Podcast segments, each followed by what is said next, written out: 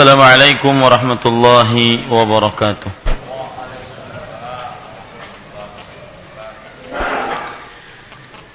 Bismillahirrahmanirrahim. Innal hamdalillah nahmaduhu wa nasta'inuhu wa nastaghfiruh wa na'udzu billahi min shururi anfusina wa sayyiati a'malina.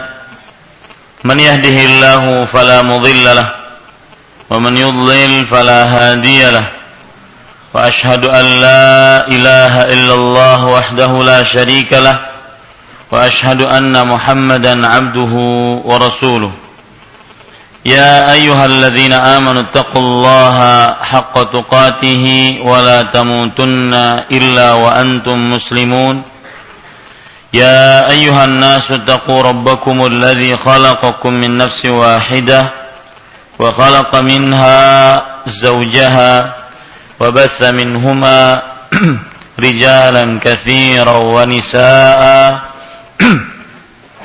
واتقوا الله الذي تساءلون به والأرحام. إن الله كان عليكم رقيبا. يا أيها الذين آمنوا اتقوا الله وقولوا قولا سديدا. يصلح لكم أعمالكم. ويغفر لكم ذنوبكم ومن يطع الله ورسوله فقد فاز فوزا عظيما أما بعد فإن أصدق الحديث كتاب الله وخير الهدي هدي محمد صلى الله عليه وعلى آله وسلم وشر الأمور محدثاتها وكل محدثة بدعة وكل بدعة ضلالة وكل ضلالة في النار Alhamdulillah kita bersyukur pada Allah Subhanahu wa taala pada hari ini Rabu malam Kamis tanggal 1 Zulqa'dah 1435 Hijriah kita duduk bersama untuk kembali melanjutkan kajian rutin pembacaan kitab tauhid yang ditulis oleh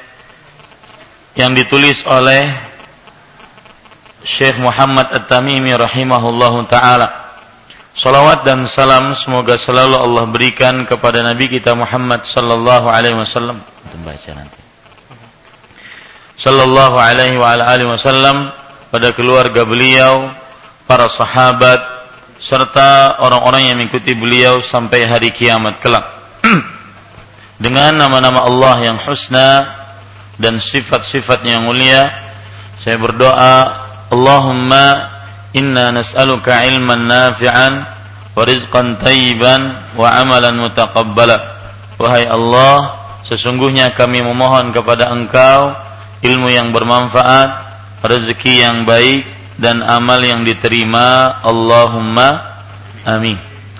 Bapak, Ibu, saudara-saudari yang dimuliakan oleh Allah, ini adalah pertemuan pertama setelah kita libur panjang karena Ramadan dan Syawal kemudian kembali kita membaca kajian rutin kita membaca kitab tauhid dalam kajian rutin setiap malam Kamis kita sekarang membaca bab yang ke yang ke berapa?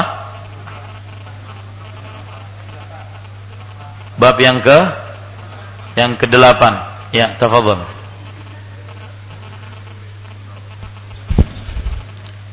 Bab ke-8 tentang ruqyah dan tamimah. Diriwayatkan dalam Sahih Al-Bukhari dan Muslim dari Abu Bashir Al-Ansari radhiyallahu anhu bahwa dia pernah bersama Rasulullah sallallahu alaihi wasallam dalam salah satu perjalanan beliau lalu beliau mengutus seorang utusan untuk memaklumkan beliau bersabda alla yabqayanna fi raqabati ba'irin kiladatun min watarin au kiladatun illa quti'at. Supaya tidak terdapat lagi di leher unta kalung dari tali busur panah atau kalung apa pun kecuali harus diputuskan. Ya. Bismillah. Bapak Ibu saudara-saudari termasuk adab kita kepada para penulis kitab maka ketika kita membaca kitab yang kita pelajari maka lebih baik kita mengatakan penulis rahimahullahu taala mengatakan atau Syekh Muhammad At-Tamimi rahimahullahu taala berkata dan tentunya diawali dengan bismillah karena setiap perkara dianjurkan agar lebih berkah kita mengucapkan dengan bismillah dengan mencontoh Rasul sallallahu alaihi wasallam. Baik. Bab ma jaa fi ruqa tamaim. Bab ruqyah dan tamimah. Bab yang keberapa? Yang kedelapan. Taib. Bapak Ibu saudara-saudari seperti biasa kita ingin membahas makna dari bab ini dulu. Bab ruqyah dan tamimah. Bab kalau kita perhatikan bab yang ketujuh maka Syekh Muhammad At-Tamimi penulis dari buku ini beliau menjelaskan kepada kita tentang dari mulai bab yang ketujuh itu tentang hal-hal yang merupakan kesyirikan. Dan seterusnya nanti seperti itu. Ke delapan, sembilan, sepuluh terus seperti itu. Contoh-contoh yang terjadi di tengah masyarakat yang dilakukan oleh masyarakat hal-hal yang berbau kesyirikan menyamakan Allah dengan selain Allah di dalam perkara yang khusus milik Allah. Tetapi kenapa di dalam bab yang kedelapan ini beliau tidak menyebutkan babu maja afirroqa wa bab ruqyah dan tamimah. Beliau tidak menyebutkan bab termasuk kesyirikan ruqyah dan tamimah. Kenapa? Ya, maka jawabannya karena di dalam ruqyah ada yang boleh dan ada yang tidak boleh. Ada yang diharamkan dan ada yang dihalalkan. Sekarang sebelum saya menjelaskan ada yang dihalalkan atau ada yang tidak dihalalkan, kita ingin mengetahui dulu apa makna ruqyah. Ruqyah artinya adalah menjampi-jampi, membaca-bacai orang yang terkena penyakit menjampi-jampi atau membaca-bacai orang yang terkena penyakit. Merukyah ini bisa dia syirik, bisa dia diperbolehkan. Kapan rukyah diperbolehkan? Ketika berdasarkan bacaan tersebut berdasarkan dari Al-Qur'an dan hadis Rasul sallallahu alaihi wa ala alihi wasallam. Seperti misalkan surat Al-Fatihah Nabi Muhammad sallallahu alaihi wasallam ketika ada salah seorang para sahabat, salah seorang dari para sahabat meruqyah orang yang tersengat kala jengking dengan surat Al-Fatihah maka Rasul sallallahu alaihi wasallam bersabda, "Wa ma adraka annaha ruqyah." Tidakkah kamu mengetahui bahwa surat Al-Fatihah itu adalah untuk menjampi-jampi, untuk membaca-bacai orang yang terkena penyakit. Maka ini bagian pertama dari ruqyah. Jadi ruqyah itu adalah membaca-bacai, menjampi-jampi Nah, ruqyah dibagi menjadi dua. Ya, ruqyah dibagi menjadi dua. Ada yang boleh, ada yang tidak boleh.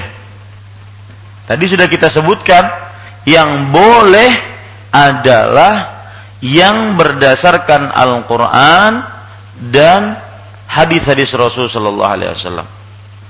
Misalkan hadis Rasul Sallallahu Alaihi Wasallam tentang ruqyah, beliau pernah membaca Bismillahi arqiq min kulli syai'in yu'zik. Dengan nama Allah aku meruqyahmu dari setiap sesuatu yang menyakitimu. Beliau juga pernah membaca dalam hadis Abdullah bin Mas'ud radhiyallahu anhu riwayat Muslim, "Adhibil ba'sa anta syafi la shifaa illa shifaa'uk, shifaan la yughadiru saqaman wala alaman." Artinya jauhkanlah penyakit wahai yang memelihara manusia. Engkau adalah Maha Penyembuh. Tidak ada kesembuhan kecuali dari Engkau. Ini doa-doa dan itu ruqyah yang boleh. Adapun ruqyah yang tidak boleh yang dilakukan oleh orang-orang kafir Quraisy dan orang-orang jahiliyah. Dengan bagaimana? Dengan meminta pertolongan kepada kepada selain Allah. Jinkah, malaikatkah, nabi-nabikah? Makanya di dalam bab ini penulis tidak menyebutkan bab termasuk kesyirikan meruqyah. Enggak. Karena ruqyah itu ada dua macam. Ada yang boleh, ada yang tidak tidak boleh. Bahkan ada tiga macam. Ada yang diperselisihkan kebolehannya. Ya, diperselisihkan kebolehannya. Ya, ada yang diperselisihkan kebolehannya. Taib. Kemudian tamaim. Tamaim perhatikan bahasa Arabnya saya tulis at-tamaimu. Ya. Tamaim adalah jamak. Dari jamak paham artinya jamak? Apa arti jamak? Bentuk banyak. Ya. Jamak. Jamak dari at-tamimah.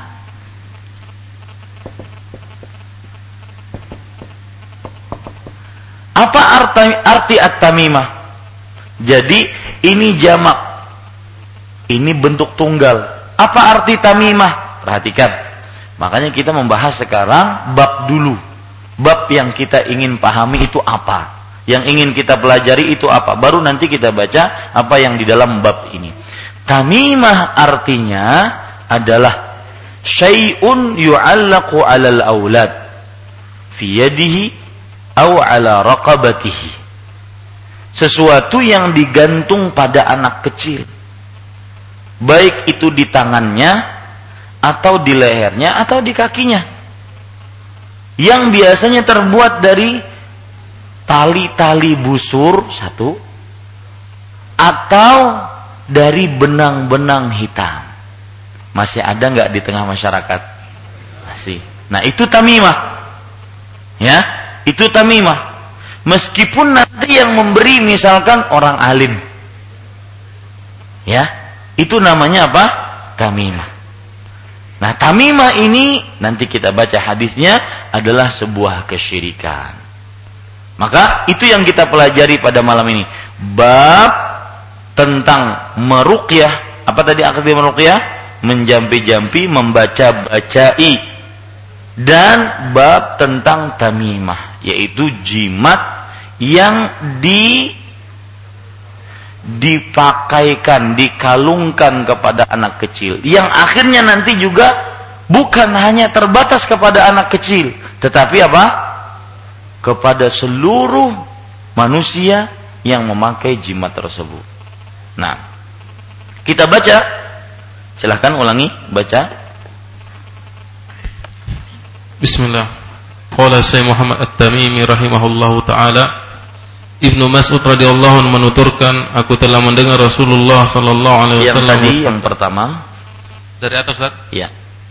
Qala bismillah qala Muhammad At-Tamimi rahimahullahu taala fi bab tentang ruqyah dan tamimah diriwayatkan dalam Sahih Al-Bukhari dan Muslim dari Abu Bashir Al Ansari radhiyallahu anhu bahwa dia pernah bersama Rasulullah sallallahu alaihi wasallam dalam salah satu perjalanan beliau. Lalu beliau mengutus seorang utusan untuk memaklumkan Allah yabqi Allah yabqayanna fi raqabati ba'irin kiladatun min watarin au kiladatun illa quti'at supaya tidak terdapat lagi di leher unta kalung dari tali busur panah atau kalung apa pun kecuali harus diputuskan. Ya. Di dalam kitab Sahih Bukhari dan Muslim. Kenal ya, kitab Sahih Bukhari dan Muslim, kitab hadis yang para ulama Islam menyatakan terutama Ahlus Sunnah wal Jamaah menyatakan laisa syai'un laisa hunaka kitabun asahhu kitaban ba'dal Quran min sahih al-Bukhari. Tidak ada di sana sebuah kitab yang paling sahih setelah Al-Quran dibandingkan sahih Bukhari. Saking sahih Bukhari ini adalah mencakup hadis-hadis tentang Nabi Muhammad SAW yang sangat sahih. Maka dalam sahih Bukhari dan sahih Muslim, urutan kedua sahih Muslim meriwayatkan dari Abu Bashir Al-Ansari. Ini seorang sahabat yang terkenal dengan kunyahnya. Dengan panggilan kunyah. Kunyah itu apa? Kalau kita di Banjar, abahnya si Fulan, abahnya si Utuh, abahnya si Iwan. Nah, itu itu kunyah. Kalau di Indonesia di, di Arab Abu Fulan, Abu siapa? Nah, ini sahabat Abu Bashir terkenal dengan kunyahnya. Saking terkenal dengan panggilan kunyahnya sampai namanya tidak dikenal. Dan ada termasuk uh, adab Arab atau adat Arab yang menarik. Mereka saking menghormatinya orang tua, orang tua misalkan Abu Ulun namanya Kasful Anwar, Kemudian kai ulun namanya sukir. Imbah kai ulun kada ingat nah. Ada yang keempat.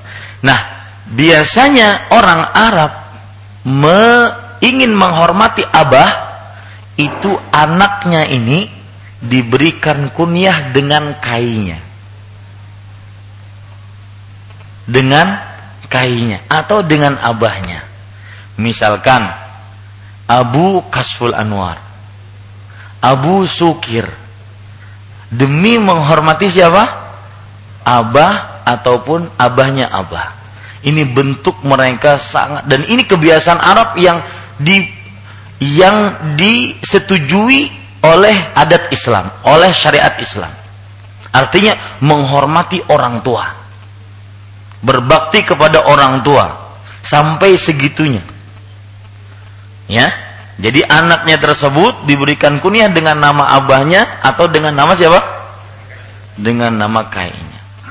Nah ini, ini sedikit melenceng. Abu Bashir terkenal dengan kunyahnya, panggilannya, tapi bahkan para ulama mengatakan tidak terkenal ya seperti Imam Ibnu Abdul Bar la yuqafu lahu ala sahih tidak dikenal namanya secara sahih jadi terkenalnya Abu Bashir Al-Ansari artinya apa? Dari kaum Ansar. Dan seperti biasa kita poin pertama membahas dalam hadis yang disebutkan dalam kitab ini biografi sahabat yang meriwayatkan hadis ini. Yaitu biografinya tadi beliau adalah seorang sahabat yang ikut peperangan pertama perang Khandaq berarti perang Badar tidak ikut, perang Uhud tidak ikut. Tetapi beliau ikut peperangan Khandaq dan beliau meninggal pada umur pada tahun setelah 60 Hijriah. Dikatakan umur beliau lebih dari 100. Lebih dari apa? 100. Nah, ini sedikit yang berkenaan dengan Abu Bashir. Sedikit saya ingin mengambil faedah dari ini. Bahwasanya para ulama mengatakan Abu Bashir terkenal dengan panggilannya, bukan dengan nama aslinya. Ini saking orang terkenal dengan sesuatu yang biasa dia lakukan. Maka ketika kita nanti meninggal, kira-kira apa yang dikenang dari kita? Dan Rasul Shallallahu Alaihi Wasallam bersabda, antum syuhadaullahi fil ard. Kalian adalah saksi-saksi Allah di bumi. Manusia yang memuji si fulan tanpa dibayar, tanpa setting itu benar-benar pujian berasal dari hati. Karena manusia ini saksi Allah di bumi. Manusia yang mencela si fulan tanpa disetting, tanpa dibayar, itu benar-benar saksi. Maka kira-kira pertanyaan yang mudah-mudahan ini menjadikan kita lebih semangat untuk berbuat baik terhadap orang lain. Apa yang dikenang nantinya setelah kita meninggal? Kita sekarang jadi mayat, apa yang dikenang dari kita? Si fulan ahli ilmu.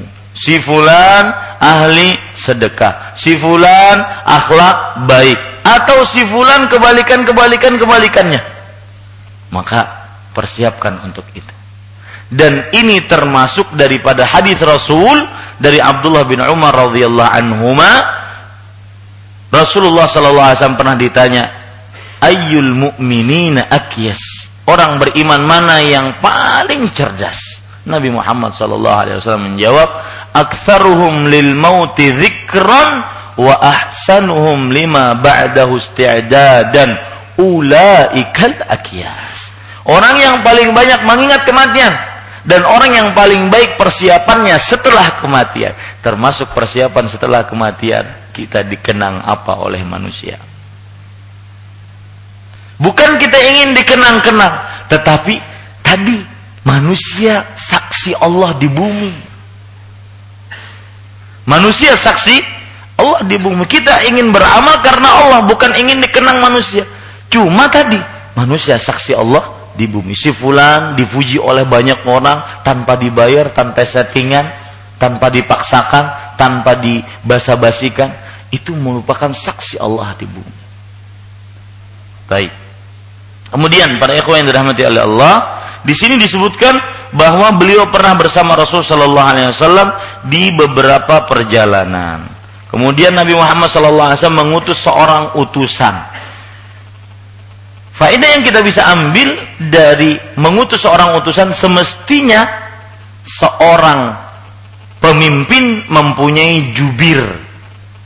Dan ini dilakukan oleh presiden kita yang sebentar lagi lengser. Bapak SBY Hafizahullah Ta'ala. Punya jubir. Ya. Fa'arsala rasulan. Lalu Rasul SAW mengutus seorang rasul, seorang jubir yang mengucapkan mengumandangkan apa? Allah yabqayanna fi raqabati ba'irin qiladatun min watarin au qiladah illa quti'at. Jangan sampai tersisa di leher onta. Pertanyaan, kenapa disebutkan kok onta? Jangan-jangan dilarang memakai jimat hanya untuk onta. Maka jawabannya ini kebiasaan kaum kafir Quraisy, Arab jahiliyah. Mereka memakaikannya pada onta, terutama kita yang sekarang mau korban. Agar kambingnya tidak kena ain. Paham ain? Mata. Mata yang memberikan pengaruh buruk. Agar tidak terkena ain kambingnya atau ontanya ataupun sapinya maka diberikan kalung. Ya. Qiladatun min watar. Kalung yang terbuat dari tali busur panah. Tali e, panah itu ada tali busurnya kan? Nah itu dibuat untuk qilada atau qiladatun atau kalung apa pun. Melainkan harus diputuskan, harus dipotong. Ya, itu maksud dari hadis. Dan hadisnya sahih diriwayatkan oleh Imam Bukhari dan Imam Muslim. Bapak Ibu saudara-saudari yang dimuliakan oleh Allah, kita lanjutkan riwayat selanjutnya. Baru setelah itu kita mengambil pelajaran dari dua riwayat tersebut. Nah, Bismillah. Ibnu Mas'ud radhiyallahu an menuturkan, aku telah mendengar Rasulullah sallallahu alaihi wasallam bersabda, "Innar ruqa wat tamaima wat tiwalata syirkun." Sesungguhnya ruqyah, tamimah dan tiwalah adalah syirik. Hadis riwayat Imam Ahmad dan Abu Daud. Iya. Ini riwayat yang kedua.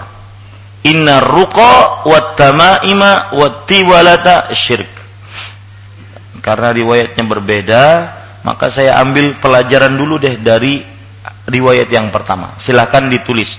Pelajaran dari riwayat yang pertama. Ya, pelajaran dari riwayat yang pertama yaitu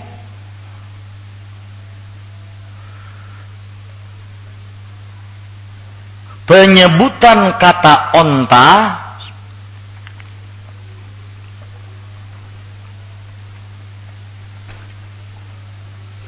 bukan untuk pembatasan jimat yang dilarang hanya pada onta. Karena nanti ada orang yang berdalih, tuh dalilnya kan cuma onta kata dia. Berarti manusia boleh maka kita katakan penyebutan kata onta yaitu meletakkan kalung yang terbuat dari tali panah di lehernya onta, maka penyebutan kata onta ini bukan untuk pembatasan. Itu pelajaran pertama. Pelajaran yang kedua, penyebutan kalung dari tali busur panah juga bukan untuk pembatasan. Jadi kalung apa pun yang terjadi haram untuk dipakai. Kalung apa pun haram untuk dipakai.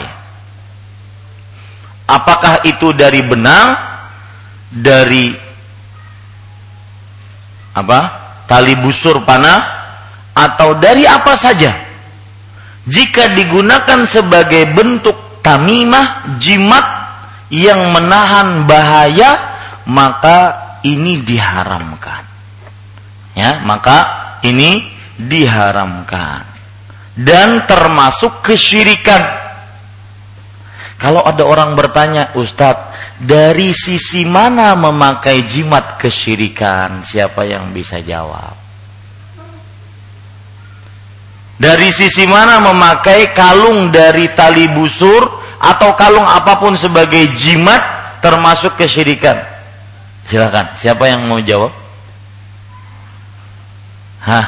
Masih ingat definisi kesyirikan? Masih ingat? Apa? Menyamakan selain Allah. Dengan siapa disamakan? Dengan Allah. Dalam perkara yang khusus milik Allah. Itu definisi kesyirikan. Nah, sekarang kita ditanya, Kenapa memakai jimat? Cincin, kalung, gesper, kadang-kadang rompi yang ada rajah-rajahnya. Kemudian tempurung kelapa yang ada tulisan-tulisan rajahnya. Kenapa memakai itu semua termasuk kesyirikan? Karena jawabannya terjadi apa? penyamaan. Yang disamakan siapa? Jimat dengan dengan Allah. Di dalam perkara yang khusus milik Allah. Apa perkara khusus milik Allah? Yaitu menahan bahaya. Tamimah, jimat tidak bisa menahan bahaya.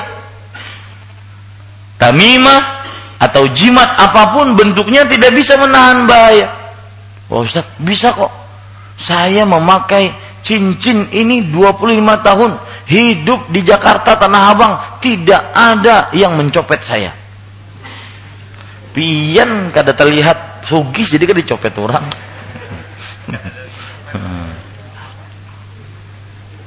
ya. Ini para ikhwan yang dirahmati oleh Allah Subhanahu wa taala.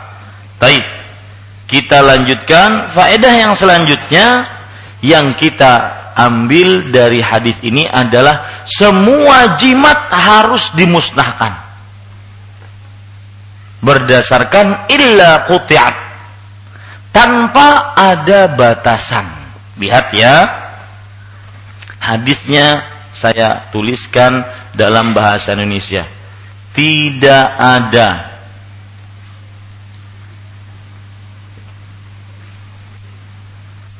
Tersisa. Apa artinya?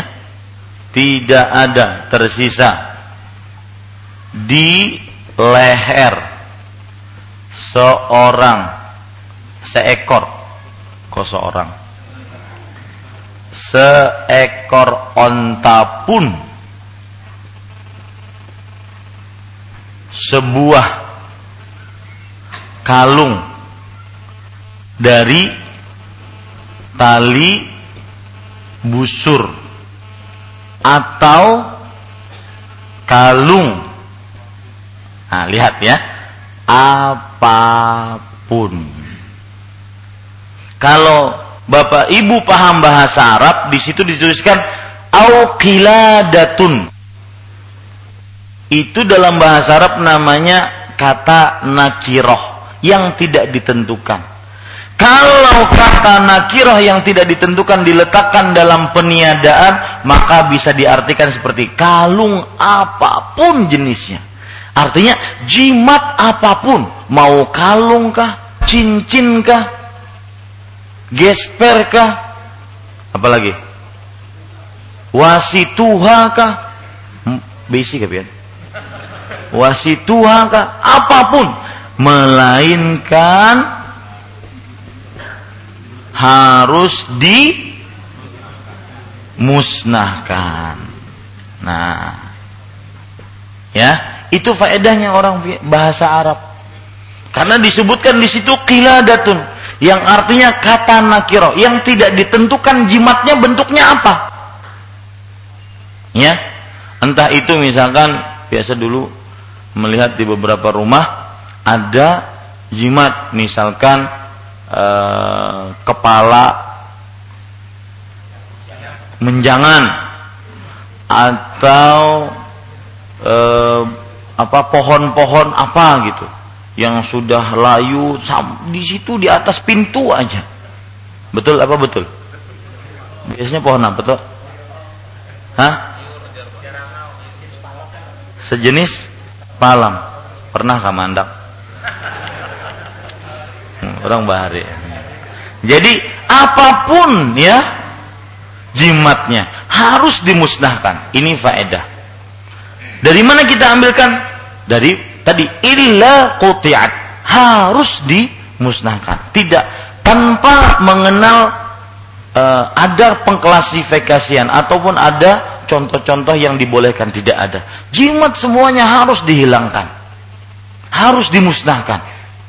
Ya demikian. Baik.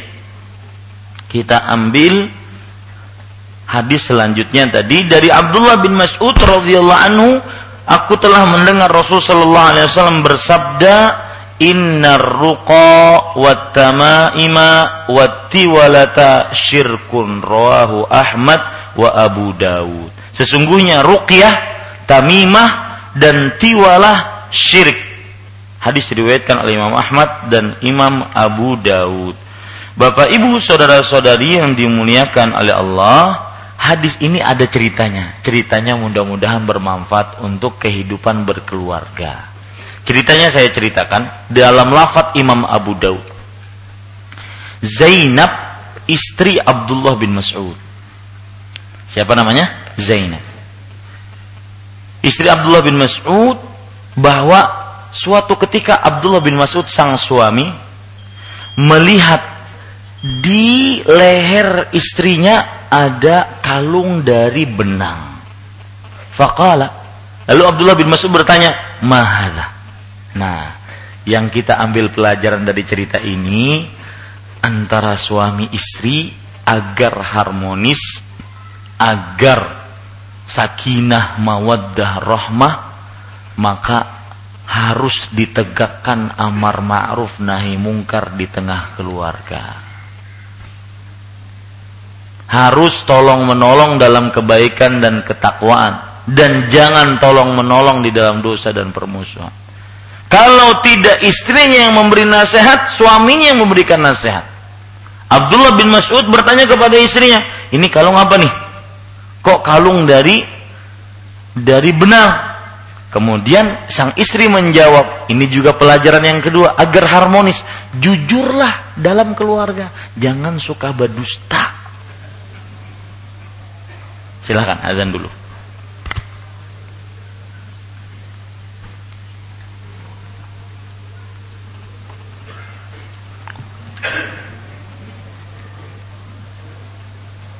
الله أكبر الله أكبر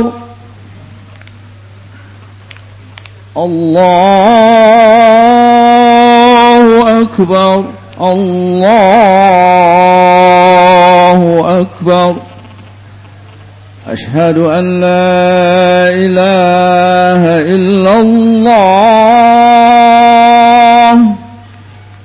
أشهد أن لا إله إلا الله.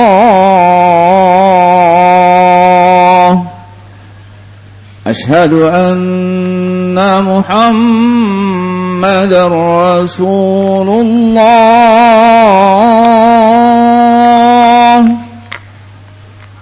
أشهد أن محمد رسول الله.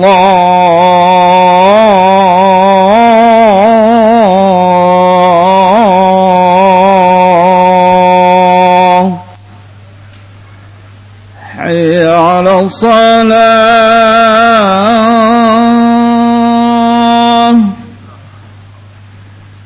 حي على الصلاة.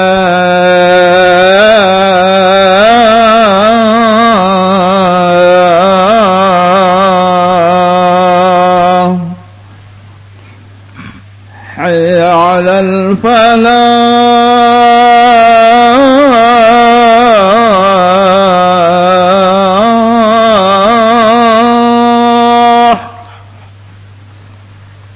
حي على الفلاح.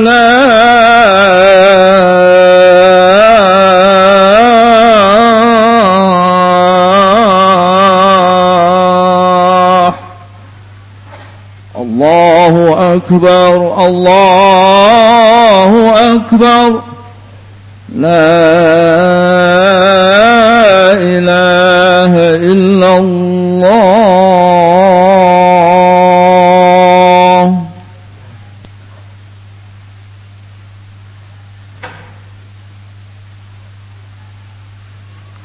Ya, saya lanjutkan.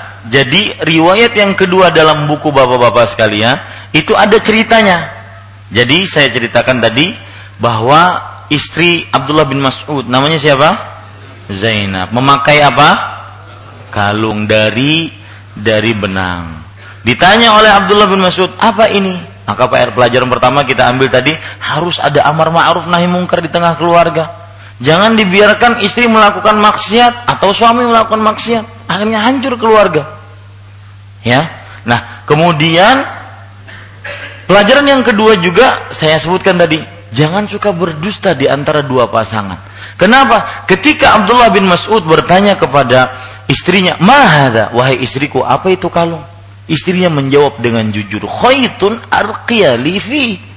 Ini adalah eh, kalung dari benang yang aku menjampi-jampi diriku dengannya yang aku memakainya sebagai jimat menahan dari bahaya maka apa yang dilakukan oleh Abdullah bin Mas'ud beliau mengambil fa'akhadahu faqata'ah mengambilnya kemudian beliau potong pelajaran yang ketiga dari cerita ini yaitu kepala keluarga berhak untuk merubah dengan tangan apa kemungkaran yang terjadi di tengah keluarga. Karena dia yang berwenang di tengah keluarga.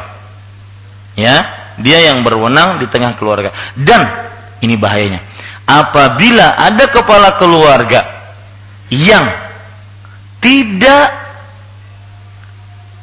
merubah kebiasaan buruk yang terjadi di tengah keluarga, dia di di eh, ditakutkan, dikhawatirkan termasuk kepala keluarga yang tidak mencium bau surga.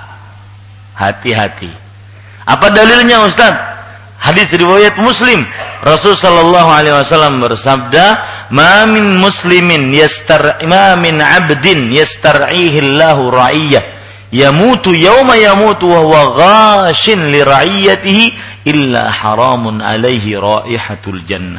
Tidaklah seorang hamba Allah berikan wewenang kekuasaan, kepala keluarga berkuasa atas anak istrinya.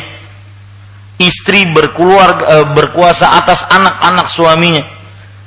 Kemudian pada hari dia meninggal, di hari itu dia dalam keadaan menipu keluarganya. Termasuk menipu keluarga adalah kemungkaran di tengah keluarga tidak dia berantas. maka melainkan orang ini akan tidak mencium bau surga pada hari kiamat. Bau surga yang jauh sekali 500 tahun bisa dicium, itu pun dia tidak cium. Akibat jauhnya dia dari surga. Maka hati-hati kepala keluarga. Ya. Kemudian lalu Abdullah bin Mas'ud berkata, "Inna ala Abdullah la aghniya syirik." Ini pelajaran yang keempat Sesungguhnya keluarga Abdullah bin Mas'ud sangat tidak membutuhkan kesyirikan. Pelajaran keempatnya adalah Wahai anda kepala keluarga Kewajiban paling utama anda di tengah-tengah keluarga Samping menafkahi anak istri dengan Uang dengan harta sandang pangan Tanamkan akidah yang benar Di tengah keluarga Abdullah bin Mas'ud contohnya Beliau mengatakan dengan tegas, keluarga Abdullah bin Mas'ud tidak butuh kesyirikan. Ajarkan kepada anak istri bahwa syirik dosa besar. Ini loh nak, dosa paling terbesar, lebih besar daripada A, B, C, D. Jangan sampai kita masuk ke dalamnya. Kemudian Abdullah bin Mas'ud mengatakan, ini baru keluar hadisnya, inna ruqa wat tamaima wat syirik. Sesungguhnya ruqyah tamimah dan tiwalah adalah kesyirikan. Ya. Kemudian lima taqulu hakadha. Lalu istrinya bertanya, "Wahai suamiku, kenapa engkau mendapatkan hadis seperti itu dari Rasulullah dan melarang aku memakai jimat? Apa sebabmu?" Apakah ada cerita yang lain yang engkau dapatkan dari Rasulullah? Maka Abdullah bin Mas'ud ternyata pernah melakukan sesuatu yang memakai jimat. Beliau bercerita, "Kuntu akhtalifu ila fulan al-Yahudi yarqiyah." Aku sering pergi ke si fulan orang Yahudi untuk meruqyahku. Fa idza raqaha sakanat. Kalau seandainya Afan. Mataku pernah sakit kata beliau. Kemudian karena mataku sakit, aku pergi ke orang Yahudi itu untuk menjampi-jampiku. Menjampi-jampi mataku. Apabila matanya sembuh, maka setiap kali aku pergi kepada dukun Yahudi ini sembuh. Setiap kali enggak, setiap kali pergi lagi sembuh lagi, sakit sembuh lagi terus seperti itu. Maka Bapak Ibu saudara-saudari yang dimuliakan oleh Allah, Rasul sallallahu alaihi wasallam bersabda kepada Abdullah bin Mas'ud, itu perbuatan syaitan. Ya, fa idza raqaitiha kaffa anha, ma kana yakfika an taquli kama kana Rasulullah sallallahu alaihi wasallam yaqul. Wahai si fulan, itu perbuatan syaitan. Cukup sebagaimana yang dibaca oleh Rasulullah. Ini bacaan ruqyah. Mudah-mudahan bisa dihafal adhibil ba'sa rabban nas washfi anta syafi la shifaa illa shifauk la yughadiru saqaman wala alaman ini bacaan untuk meruqyah kalau lagi kena penyakit nah itu ceritanya ya sekarang kita ingin membahas tentang biografi perawi yang meriwayatkan hadis ini. Siapa beliau? Abdullah bin Mas'ud. Abdullah bin Mas'ud seorang sahabat Rasulullah yang termasuk ahli tafsir. Yang mana beliau mengatakan kalau seandainya ada orang yang mengetahui ayat ini turun di mana maka akulah orangnya. Sungguh aku mengetahui mengambil surat langsung dari mulut Rasulullah 70 surat yang ada dalam Al-Quran. Semua surat dalam Al-Quran ada berapa? 114. 70 surat berarti dua pertiganya diambil langsung dari mulut oleh Rasul Shallallahu Alaihi Wasallam oleh Abdullah bin Mas'ud. Makanya beliau termasuk ahli tafsir di generasi sahabat. Dan beliau terkenal juga orang yang gemar sangat gigih mempertahankan sunnah. Sebagaimana perkataan Abdullah bin Mas'ud radhiyallahu anhu, "Al-iqtisadu fi sunnah khairun min al-ijtihadi fi bid'ah." Sederhana, tapi sesuai dengan sunnah. Dua rakaat, tapi sesuai dengan sunnah. Lebih baik daripada seratus rakaat, tapi tidak mencontoh Rasulullah. Jadi dalam Islam itu banyak bukan ukuran. Yang ukuran apa? Sesuai dengan sunnah Rasulullah Sallallahu Alaihi Wasallam. Taib para ikhwah. Kemudian kita ambil poin yang kedua, makna dari hadis ini. Inna ruqa wat tamaima wat tiwalata syirik. Sesungguhnya ruqyah. Nah, ruqyah yang dilarang seperti yang sudah kita sebutkan. Ruqyah ini maksudnya adalah menjampi-jampi membaca-baca tapi terlarang karena minta pertolongan kepada selain Allah. Jinkah, nabikah, malaikatkah, khodamkah, gendamkah namanya. Ya yang kebal-kebal itu yang bisa makan beling, bisa jalan di atas paku, bisa eh, apa? dipotong-potong itu minta kepada jin. Diruqyah dulu dengan bacaan dari jin. Ya minta pertolongan kepada jin. Wat tamaim, tamaim seperti yang sudah saya sebut. Apa arti tamimah? Jimat yang digantungkan pada anak kecil Ya. Wat tiwalah, tiwalah artinya adalah pelet kalau bahasa kita. Tiwalah itu artinya apa? Pelet. Pelet biasa berasal dari apa? Hah? Minyak. Pernah hapian pakai minyak? Kena perangkap pulang seikum. Nah. Ah, pelet biasa dari minyak, apalagi minyak apa tuh? Lain minyaknya minyak bintang lah hmm. ah, pokoknya minyak ah, yang berkaitan dengan memelet perempuan. Jadi tiwalah itu adalah para ulama mengatakan syai'un yasda'unahu yaz'umuna annahu yuhabbibul mar'ata ila zawjiyah wa zawja ila mar'ati. Tapi tiwalah jangan kasih nama anak tiwalah. Itu pelet artinya. Ya sesuatu yang dibuat yang dikira bisa mencintakan seorang perempuan kepada suaminya atau suami kepada per istrinya. Atau si perempuan ketika dilamar menolak habis-habisan mentah-mentah ditolak.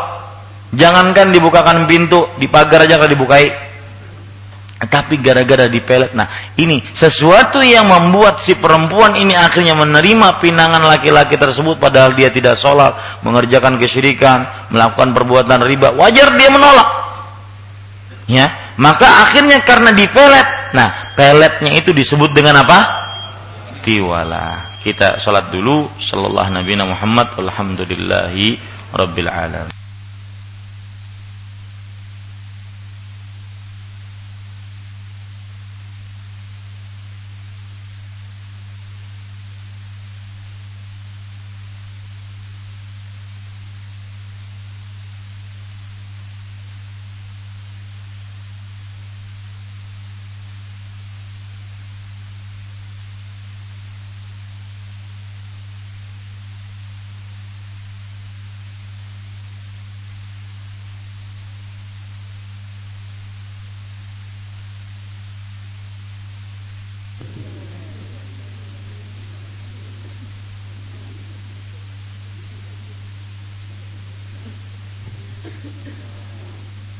الله أكبر الله أكبر. أشهد أن لا إله إلا الله. أشهد أن محمد رسول الله. حي على الصلاة حي على الفلاح. قد قامت الصلاة قد قامت الصلاة. الله أكبر الله أكبر. لا إله إلا الله. Stau aqimu sufufakum lurus rapatkan sapnya. Isi yang kosong suddul khalal. Atimmu safal awal fal awal. Isi sap terdepan sebelum sap selanjutnya. Hadu bainal manaqibil wal aqdam. Allahu akbar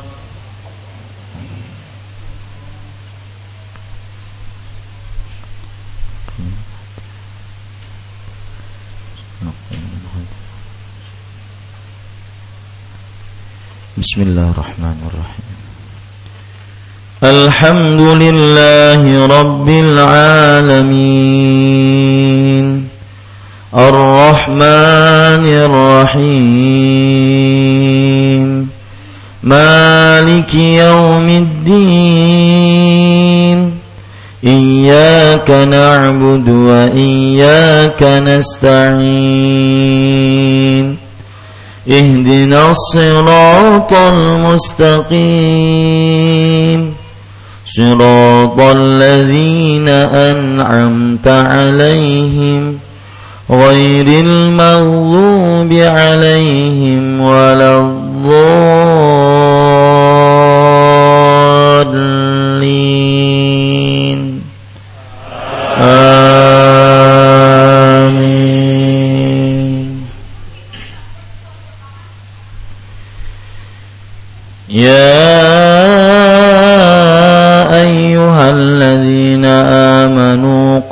قاتلوا الذين يلونكم من الكفار الذين يلونكم من الكفار وليجدوا فيكم غلظة واعلموا أن الله مع المتقين وإذا ما أنزلت سورة فمنهم من يقول أيكم زادته هذه إيمانا؟ فأما الذين آمنوا فزادتهم إيمانا وهم يستبشرون. وأما الذين في قلوبهم مرض فزادتهم رجسا إلى رجسهم وماتوا وهم كافرون أولا يرون أنهم يفتنون في كل عام مرة أو مرتين ثم لا يتوبون ولا هم يذكرون. وإذا ما أنزلت سورة نظر بعضهم إلى بعض. هل يراكم من أحد ثم انصرفوا؟ صرف الله قلوبهم بأنهم قوم لا يفقهون. لقد جاءكم رسول من أنفسكم عزيز عليه ما عنتم حريص عليكم بالمؤمنين رؤوف رحيم. فإن تولوا فقل حسبي الله لا إله إلا هو عليه توكلت وهو رب العرش العظيم. الله أكبر.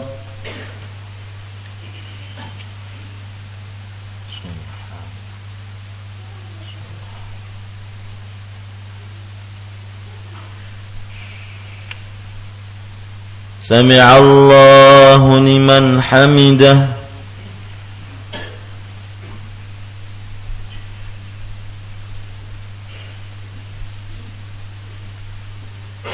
الله أكبر.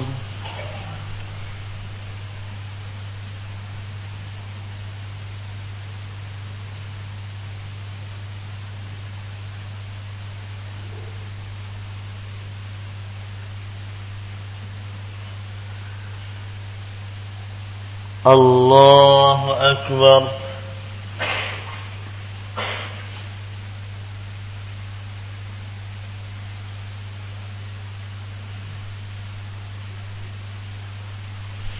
الله أكبر.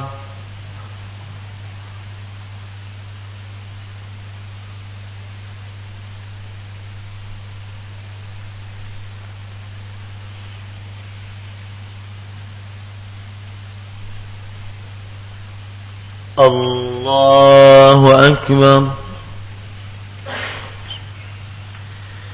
الحمد لله رب العالمين الرحمن الرحيم مالك يوم الدين إياك نعبد وإياك نستعين اهدنا الصراط المستقيم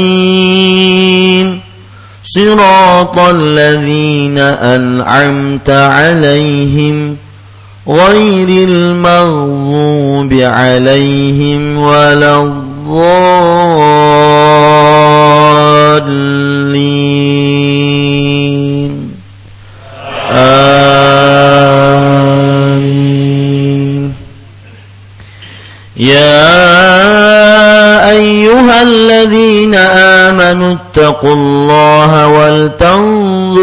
نفس ما قدمت لغد واتقوا الله إن الله خبير بما تعملون ولا تكونوا كالذين نسوا الله فأنساهم أنفسهم أولئك هم الفاسقون لا يستوي أصحاب النار وأصحاب الجنة. أصحاب الجنة هم الفائزون. لو أنزلنا هذا القرآن على جبل لرأيته خاشعاً لرأيته خاشعا متصدعا من خشية الله وتلك الأمثال نضربها للناس لعلهم يتفكرون هو الله الذي لا إله إلا هو عالم الغيب والشهاده هو الرحمن الرحيم. هو الله الذي لا إله إلا هو الملك. الملك القدوس السلام المؤمن المهيمن العزيز. العزيز الجبار المتكبر. سبحان الله وتعالى عما يشركون. هو الله الخالق البارئ المصور له الأسماء الحسنى. يسبح له ما في السماوات والأرض وهو العزيز الحكيم. الله أكبر.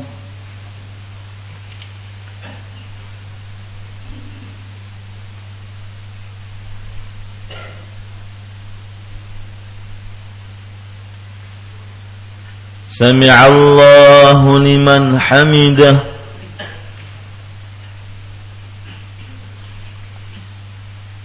الله أكبر.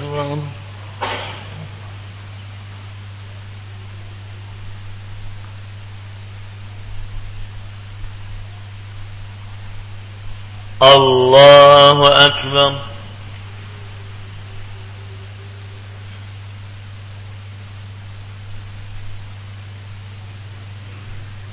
الله أكبر.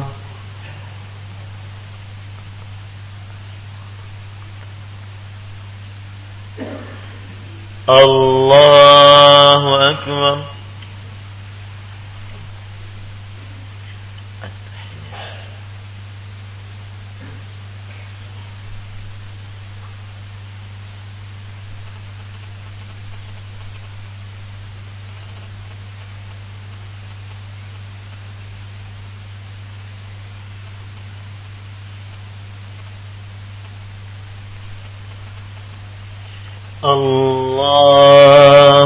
أكبر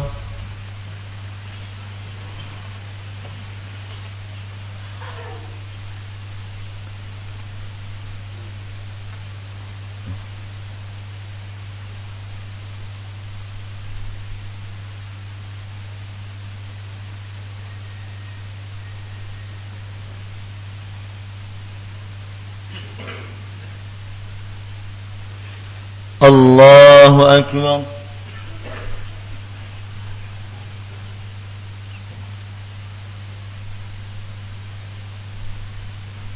سمع الله لمن حمده.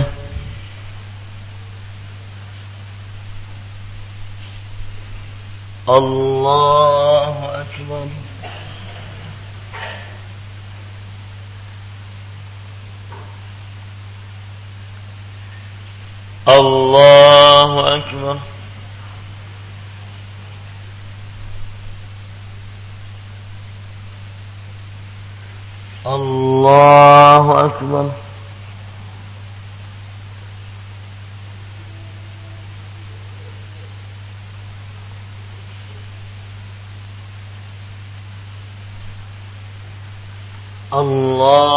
أكبر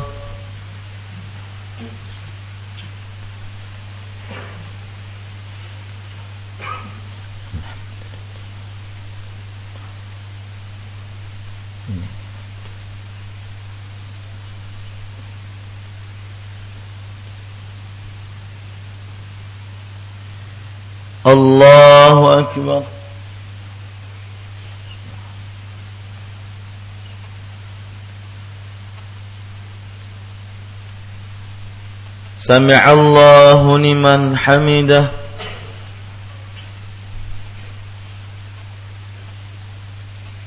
الله أكبر.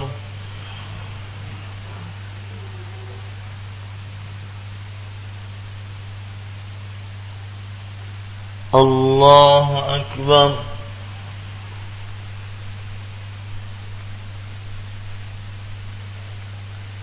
الله أكبر.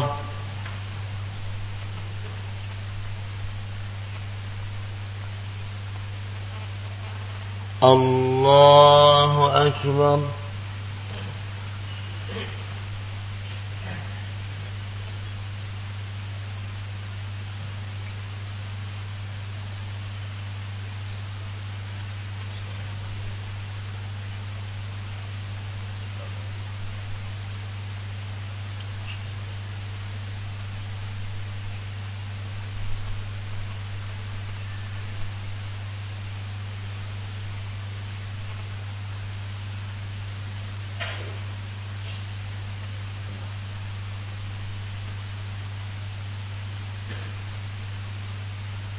السلام عليكم ورحمة الله.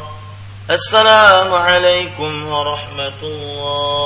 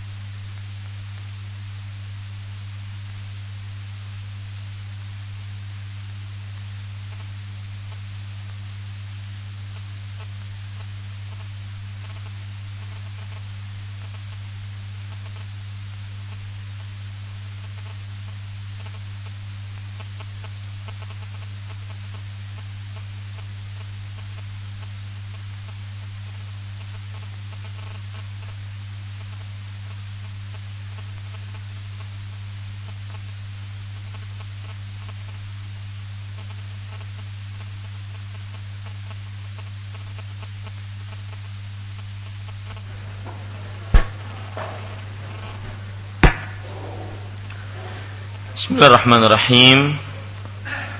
Alhamdulillahirabbil alamin wa sallallahu wa sallama wa baraka ala abdihi wa rasulih nabiyina Muhammad wa ala alihi wa sahbihi ajma'in. Amma ba'du. Alhamdulillah kita bersyukur pada Allah Subhanahu wa taala telah melaksanakan salat Isya secara berjamaah Salawat dan salam semoga selalu Allah berikan kepada Nabi kita Muhammad sallallahu alaihi wa ala alihi wasallam pada keluarga beliau, para sahabat serta orang-orang yang mengikuti beliau sampai hari kiamat kelak. Baik, kita lanjutkan poin yang ketiga yaitu derajat hadis yang kita baca tadi. Yang berbunyi tadi sesungguhnya ruqyah tamimah dan tiwalah adalah kesyirikan. Penulis mengatakan rawahu Ahmadu wa Abu Daud. Hadis diriwayatkan oleh Imam Ahmad dan Imam Abu Daud. Hadisnya adalah hadis yang sahih, tidak ada keraguan di dalamnya. Cuma tadi yang ingin saya tekankan, ketika Rasul Shallallahu Alaihi Wasallam bersabda, Inna ruqa, sesungguhnya ruqyah, membaca-bacai, menjampi-jampi, dan tamaim dan jimat-jimat yang dipakai dan tiwalah pelet adalah kesyirikan. Nah, yang ingin saya kupas di sini kenapa tiga hal ini disebut kesyirikan? Kenapa tiga hal ini disebut kesyirikan? Yang pertama yaitu ruqyah. Kenapa disebut ruqyah? E, ruqyah disebut apa? Kesyirikan. Siapa yang bisa jawab? Karena meminta kepada selain Allah. Ruqyah itu artinya menjampi-jampi. Artinya membaca-bacai untuk mengobati yang diruqyah. Kenapa kalau seandainya dari selain Allah, dari selain Al-Quran, dari selain hadis Rasul dan meminta kepada jin, nabi, para malaikat atau orang yang sudah meninggal itu termasuk kesyirikan. Karena menyamakan selain Allah dalam hal ini jin atau para malaikat. Atau yang semisalnya disamakan dengan siapa? Allah. Dalam perkara yang khusus milik Allah. Perkara khusus milik Allah di sini apa? Menyembuhkan penyakit, menahan bahaya. Nah, itu yang menyebabkan ruqyah termasuk kesyirikan. Tetapi perlu diingat ruqyah yang termasuk kesyirikan adalah yang berbau kesyirikan. Adapun yang tidak berbau kesyirikan maka boleh. Bahkan Nabi Muhammad sallallahu alaihi wasallam kata Imam Al-Khattabi wa qana sallallahu alaihi wasallam qad wa ruqyah. Nabi Muhammad SAW telah meruqyah dan telah diruqyah. Wa amara biha wa ajazaha. Beliau memerintahkannya dan membolehkannya. Fa idza kanat bil Qur'an aw bi asma'illah fahiya mubaha wa ma'murun biha. Kalau itu dilakukan dengan ayat-ayat suci Al-Qur'an dengan nama-nama Allah maka dia adalah boleh dan diperintahkan untuk meruqyah. Ya yang tidak boleh adalah meruqyah dengan bacaan-bacaan yang di dalamnya minta bantuan kepada siapa? Jin. dan juga para malaikat ataupun orang-orang yang sudah meninggal. Itu satu yang kita harus ketahui. Kenapa ruqyah termasuk kesyirikan?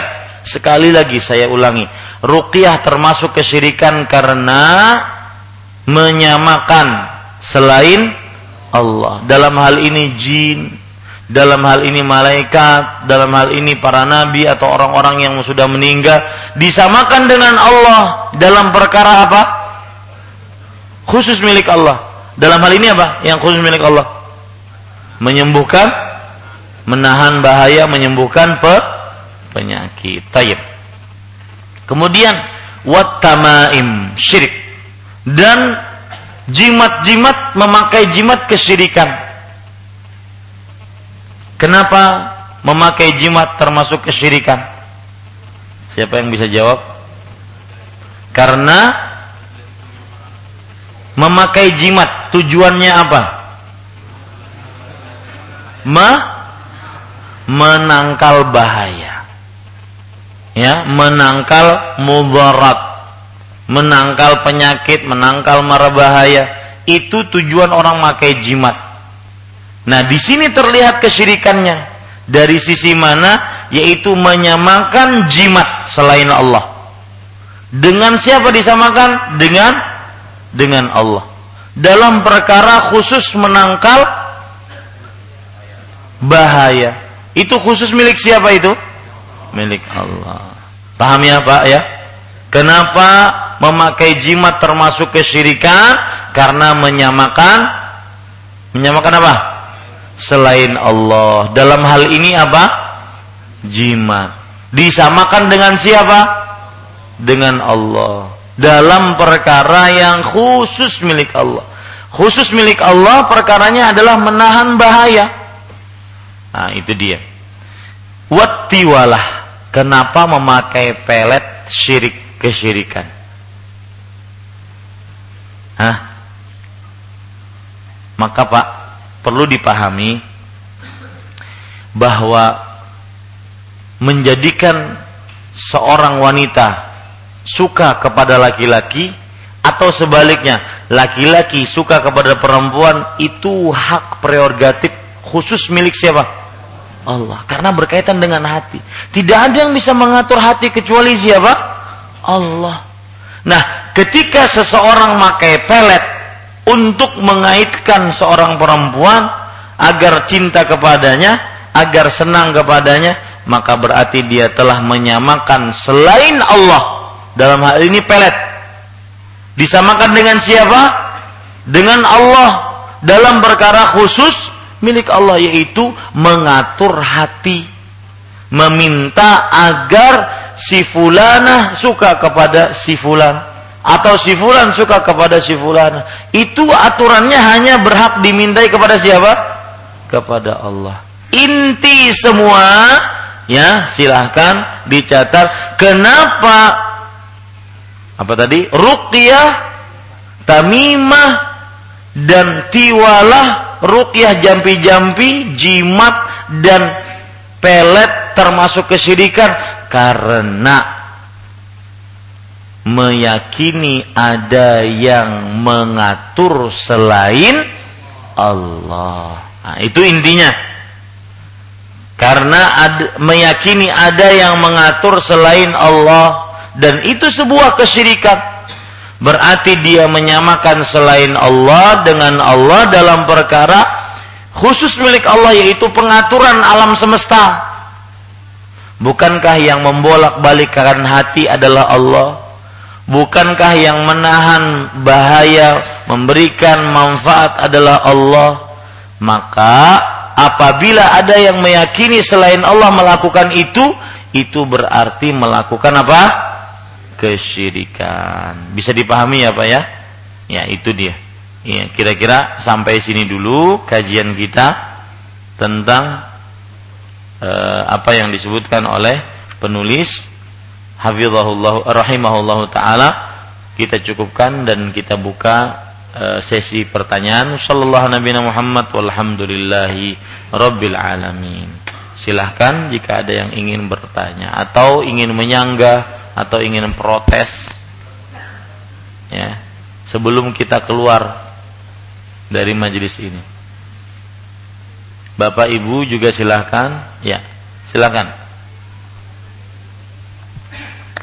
Dari BB Dakwah Sunnah, Ustaz.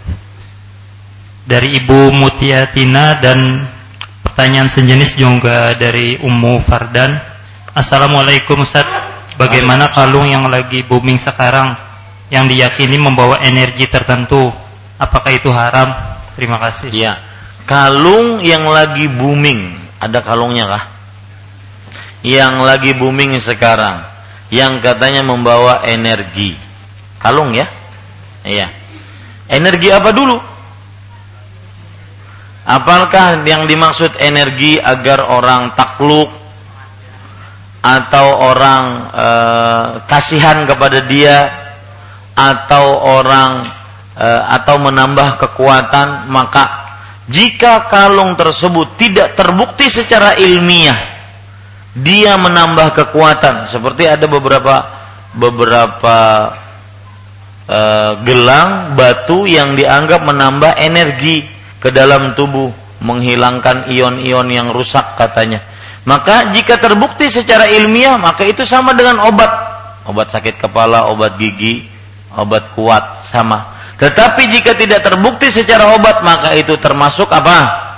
Kesyirikan. Kenapa? Meyakini ada yang mengatur selain Allah dan itu kesyirikan.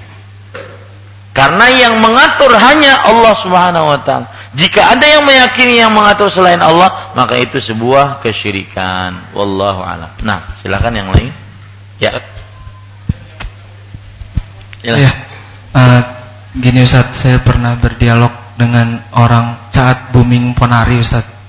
Apa? Ponari, Ponari yang batu Iya, batu dari langit. Nah. Iya. Terus saya bahwa itu uh, menjurus ke arah syirik Ustaz. Ah. Setelah saya uh, beritahu itu, dia malah ngasih tahu apa bedanya dengan obat. Saya katakan bahwa obat itu logis, maka dia berbicara bahwa saya tidak meyakini hal yang goib, Ustaz.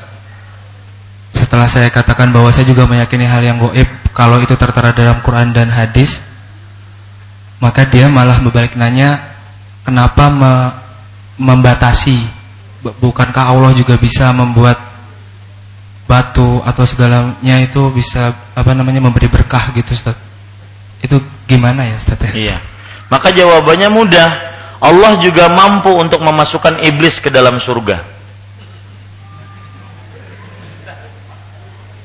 Allah Maha Kuasa. Allah juga kalau mau mampu memasukkan uh, Jibril ke dalam neraka. Mampu Allah? Mampu. Akan tetapi tidak terjadi kan? tidak diberitahukan oleh Allah. Allah juga mampu membalik ini mengeluarkan air tanpa terbuka pun sedikit pun mampu nggak? Mampu Allah. Akan tetapi tidak disebutkan di dalam syariat Islam bahwasanya itu batu adalah berkah.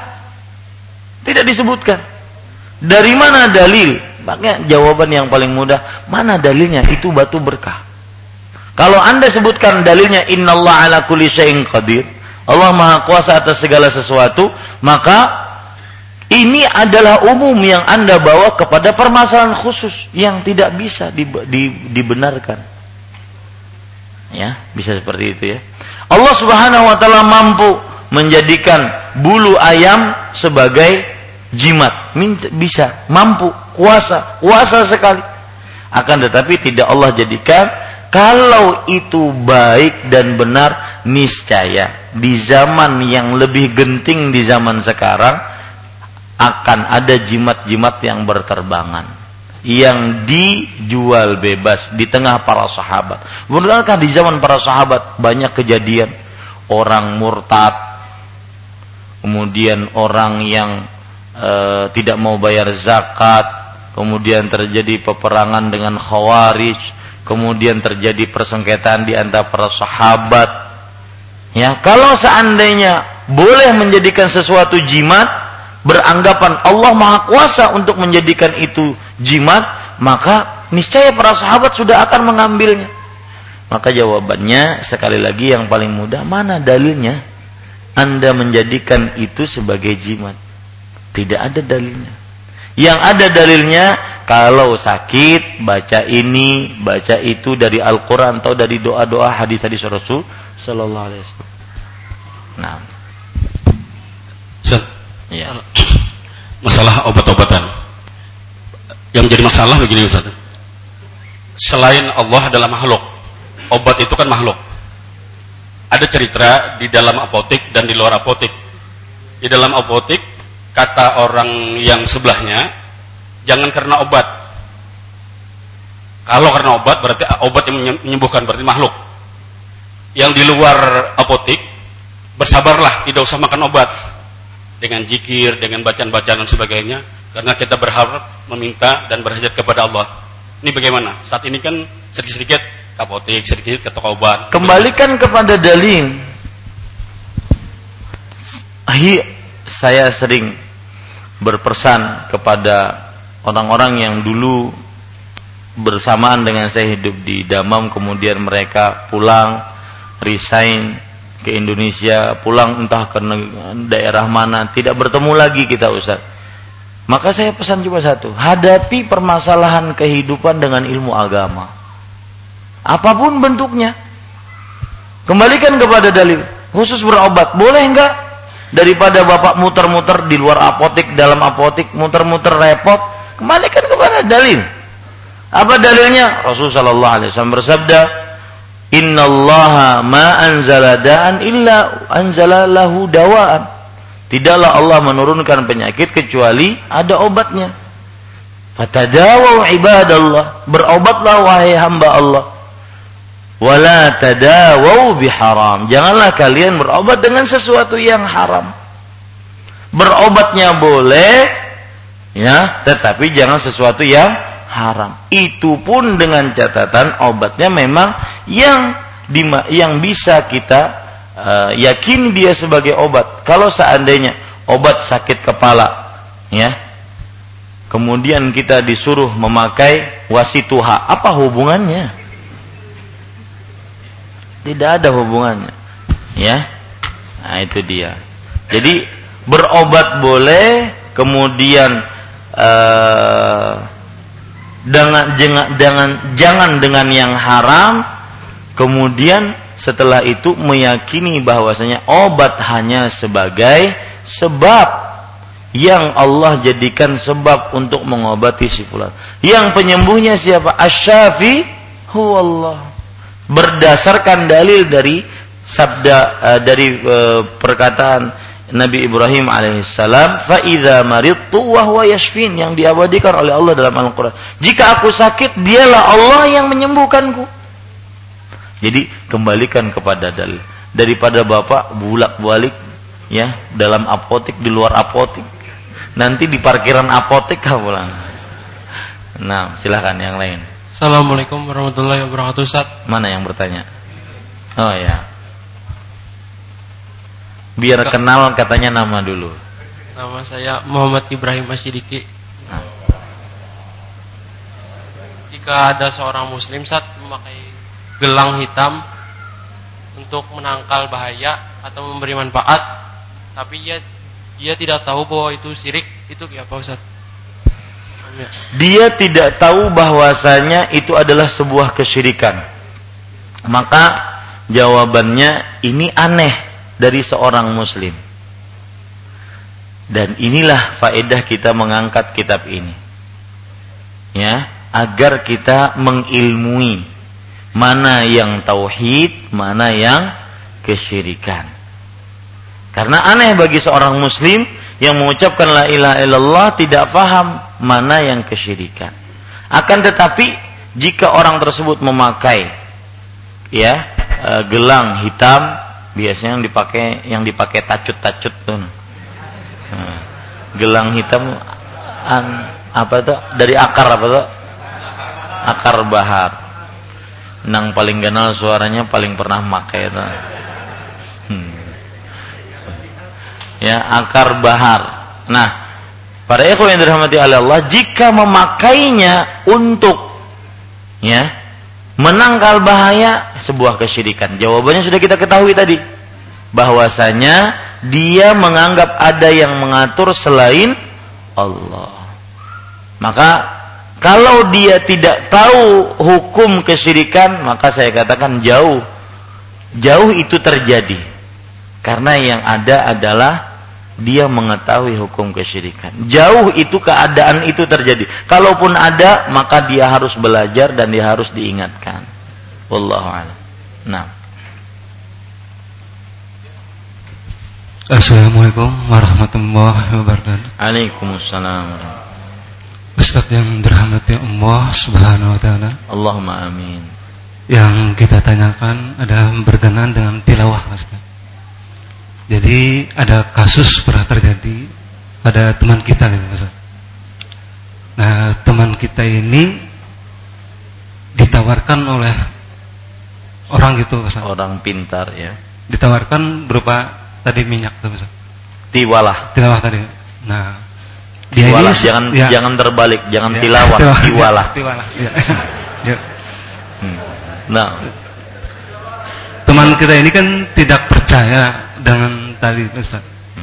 Nah, tiba-tiba dia saking tidak percaya kan dia coba gitu Ustaz. Dia coba disapukan ke alis kening ini. Nah, kemudian setelah dia itu setelah sudah memakai itu ada cek ada perempuan gitu Ustaz. Ada perempuan tapi perempuan ini seorang penzina Pak Ustaz. Seorang penzina gitu. Ceritanya begitu. Dia cerita kepada kita gitu. Tiba-tiba si- seorang wanita ini tertarik sama dia gitu Ustaz. Nah, tertarik itu omong-omong teman kita ini bermaksud biasa saja gitu Ustaz. Tapi justru perempuan ini yang suka sama dia. Jadi suka sama dia itu akhirnya kena bertanya dia ini kan cumanya itu cuma coba-coba aja Ustaz. Ternyata ya, langsung kepada pertanyaan. Pertanyaannya, Nah, pertanyaan itu si cewek ini Pak Ustaz dia akan menasehati nasihatnya itu kamu berhenti saja bekerja itu seperti itu gitu. Dan nah ber- berhenti saja bekerja seperti itu. Ternyata yang dia cerita tadi Pak Ustaz dia sadar akhirnya pen- seorang penyanyi sadar mau diajarin orang sholat gitu Pak. Dia sholat mau. Cuma dia mengatakan tolong kawin saya aja kan. Bimbing saya seperti itu. Nah, Pak Ustaz. Tolong bimbing pertanyaannya apa? Nah pertanyaan ini bagaimana sikap nang teman kita ini?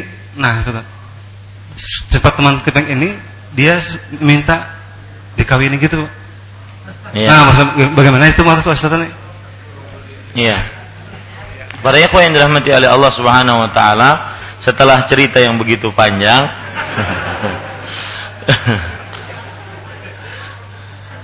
Tapi saya tertergun dan saya ucapkan jazakumullah khairan kepada Bapak yang bertanya ini.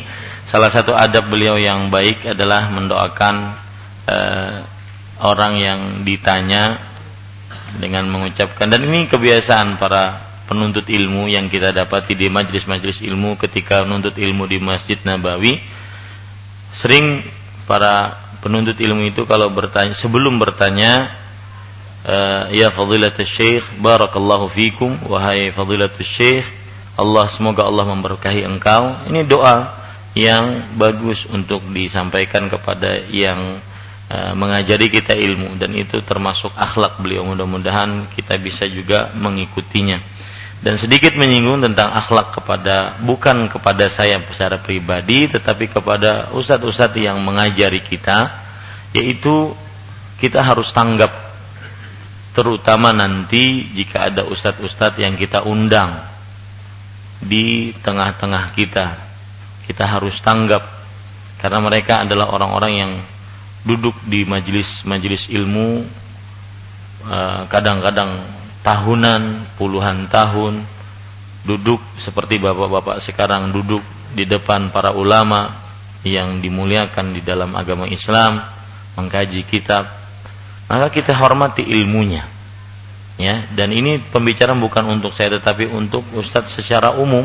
Kita hormati ilmunya dan kita perhatikan apa yang mereka yang mereka menjadi hal yang mereka perhatikan. Dalam artian seperti kejadian eh, kita mengundang-undang ustadz ustadz yang kita undang ke Banjarmasin ini baik itu yang sudah terprogram ataupun yang belum maka diperhatikan. Ustadznya misalkan on time jangan sampai ustadz yang nunggu. Ya misalkan permasalahan eh, pengantar yang menemani pengantar permasalahan kadang-kadang permasalahan yang tetek bengeknya. Seperti permasalahan tasnya ustadz, sendalnya ustadz, makannya ustadz, keinginan ustadz. Ustadznya sudah berkuya, misalkan saya ingin ini apa um, bertanya tentang sebuah buah misalkan. Oh banyak durian ya di sini. Kan usah ditakun hendak kahfian. Hmm. Jangan ditanya. Ya, sediakan kalau tidak ada tidak beliau tidak suka kita yang ngambil nggak jadi masalah ya itu tanggap tanggap terhadap tamu. Terutama mereka adalah tamu mereka adalah orang berilmu ya. Mereka adalah apalagi mereka juga muslim. Jadi mereka itu mempunyai tiga hak kalau datang ke sini. Muslim tamu dan orang berilmu. Ya kita menghormati beliau-beliau itu karena keilmuannya. Ya karena keilmuannya. Maka sangat diperhatikan jadwal istirahat mereka. Ya sangat diperhatikan kalau seandainya mereka bilang sudah cukup. Maka jangan ditambah lagi. Ya. Artinya dalam artian mereka itu adalah tamu-tamu yang kita harus hormati dan mereka juga para ulama ulama-ulama Islam ahlu sunnah wal jamaah. Meskipun mungkin umur-umur mereka masih muda-muda. Saya berbicara bukan atas nama saya ya. Tetapi ustadz-ustadz yang memang kita kita undang ke daerah ini. Mudah-mudahan ke depannya kita mempunyai tim yang sangat bagus. Ya, yang ada khusus, yang nyetir mobilnya khusus. Bahkan kadang-kadang di beberapa daerah itu dalam satu mobil itu ada tiga orang. Sopir, kemudian dua orang yang menjaga ustadznya. Ini kadang-kadang ada ya ustadz tersebut kan sering ditanya, maka berhak panitia berhak untuk me, me, apa, mengkat karena Ustadz ingin istirahat itu berhak harus ada dua orang di situ menjaga beliau menjaga kesehatan beliau. Karena itu aset ahlu sunnah wal jamaah. Ya. Mungkin tidak mungkin kita tidak mengetahui ada bahaya ada apa. Jadi yang menjaga jangan kayak kurus kayak ulun. Mau pian kurus kajar yang menjaga itu yang tegap-tegap ya yang kuat-kuat. Dan mereka full time. Jangan dibarengi dengan pekerjaan-pekerjaan lain. Ini masukan yang mudah-mudahan kita bisa pikirkan bersama. Jadi jazakumullahu khairan atas pertanyaannya. Jawabannya bertobatlah perempuan tersebut. Maka boleh dia nikahi dengan perempuan tersebut. Adapun mungkin proses e, peletnya masih ada, maka bertobatlah dia dari pelet tersebut. Mudah-mudahan ketika peletnya hilang, dia masih suka kepada perempuan tersebut. Ya, demikian. Nah permasalahannya ini Pak Ustaz, dia ini tidak mau gitu Pak. Siapa? Laki-laki ini tidak mau gitu. Ya. Karena sayang sama istri gitu. Ya.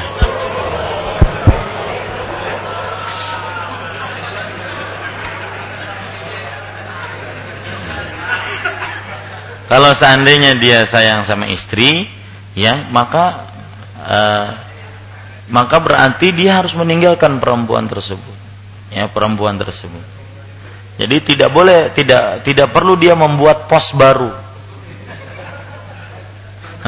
saya waktu setelah lebaran kemarin kan keluar kota sama kru roja ditanya Ustaz punya pos berapa?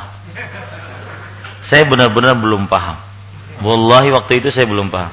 Pos apa ya akhi? Karena dia tidak dia saya tidak paham kemudian dia kan jadi malu. Lalu diplesetin pos yandu dan pos kambling saya bilang habis itu ayo terus terang pos apa yang dimaksud saya jadi penasaran begini Ustaz pos itu kalau istilah para penuntut ilmu dan kami-kami kerja yang di sini adalah pos istri jadi antum punya pos berapa mungkin di kota ini ada pos di kota itu ada pos saya bilang pos saya cuma satu yang ada di Banjarmasin. Hiyal alam kullah. Dia adalah seluruh alam semesta. Bujuran gak ini? Bujuran. Cukup satu, satu aja capek sudah. Ya. Baik. Cukup. Ada yang lain? Nah, abaulun, abaulun lak betakon. Ya. Assalamualaikum warahmatullahi wabarakatuh. Waalaikumsalam. Anakku yang di, dirahmati Allah. Allah.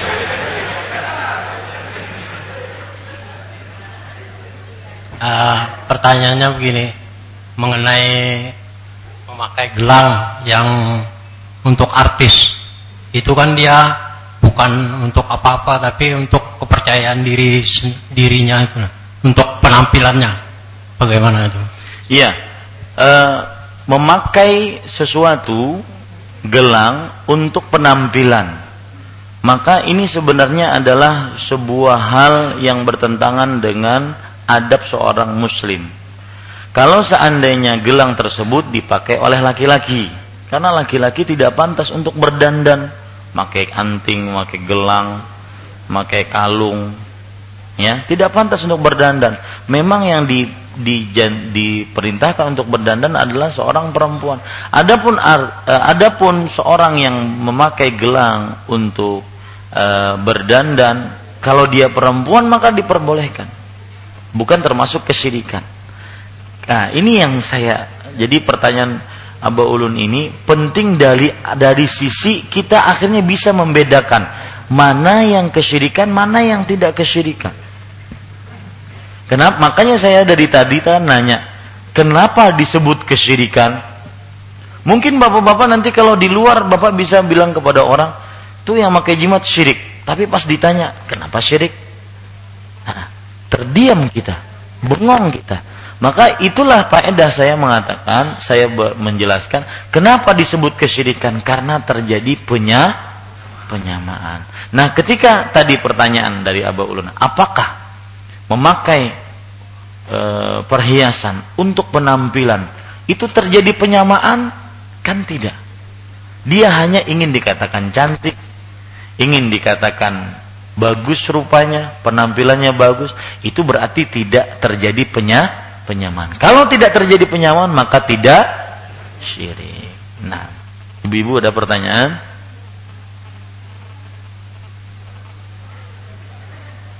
Ya, tidak ada. Kita cukupkan dengan kafaratul majlis. Subhanakallahumma bihamdika asyhadu an la ilaha illa anta astaghfiruka wa atubu ilaik. Wassalamualaikum warahmatullahi wabarakatuh.